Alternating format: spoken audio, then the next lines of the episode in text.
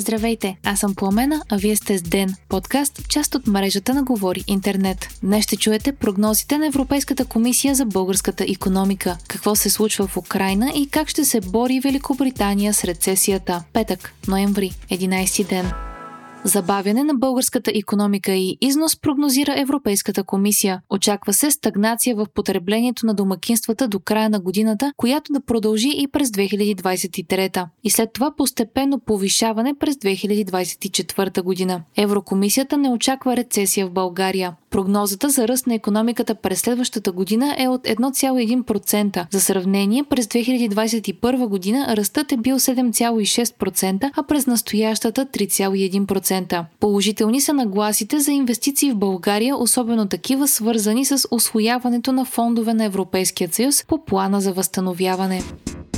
Днес бе одобрено и първото плащане за България по плана за възстановяване и развитие. Той е в размер на 1,37 милиарда евро, а сумата би трябвало да влезе в българския държавен бюджет в началото на декември. Припомняме, че Европейската комисия одобри българският план преди 7 месеца, като го определи като забележителен и много амбициозен. Това плащане ще е единственото за тази година. През следващата страната ни ще има право на още два транша по близо 1,4 милиарда евро, но само при условие, че изпълни реформите и проектите, които са заложени в плана. Йорданка Фандъкова няма да се кандидатира за кмет на София на следващите избори. Това стана ясно от изказване на лидера на ГЕРБ Бойко Борисов днес. Още двама настоящи кметове от ГЕРБ, този на Бургас Димитър Николов и този на Пловдив Здравко Димитров, също нямало да се кандидатират отново. Йорданка Фандъкова е кмет на София от 2009 година, а Димитър Николов на Бургас от 2007 година насам.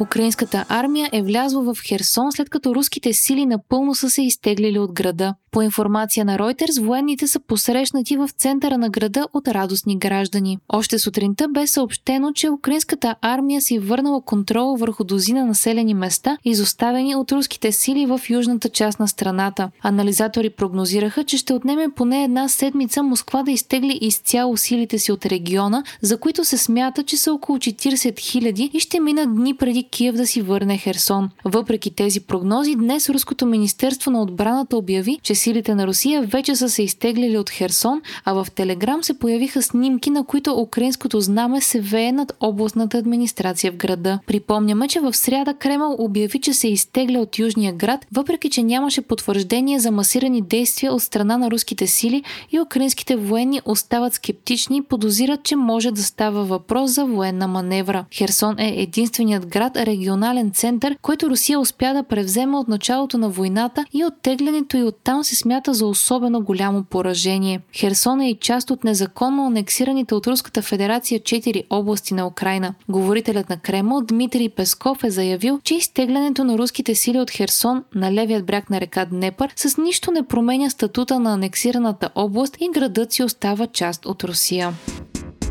британската економика се е свила до ниво, което по всичко изглежда да е началото на дълга рецесия, пише Reuters. Финансовият министр на страната Джереми Хънт се готви да повиши данъците и да намали разходите следващата седмица в опит да тушира случващото се. Економиката на Великобритания в момента е още по-малка от нивата си преди пандемията. Миналата седмица Банката на Англия е заявила, че економиката влиза в рецесия, която ще продължи две години, ако лихвите се вдигнат с прогнозираните стойности. Twitter и Мъск отново оглавиха световните новини, след като в първият си официален разговор с всички служители на компанията, милиардерът е казал, че не може да изключи компанията да банкротира. Вчерашният ден беше белязан и от още оставки по високите етажи в Twitter, като един от напусналите компанията е оглавяващият сигурността и доверието там. Вие слушахте подкаста Ден, част от мрежата на Говори Интернет. Епизода подготвих аз, Пламена Крумова Петкова, а аудиомонтажа направи Антон Велев.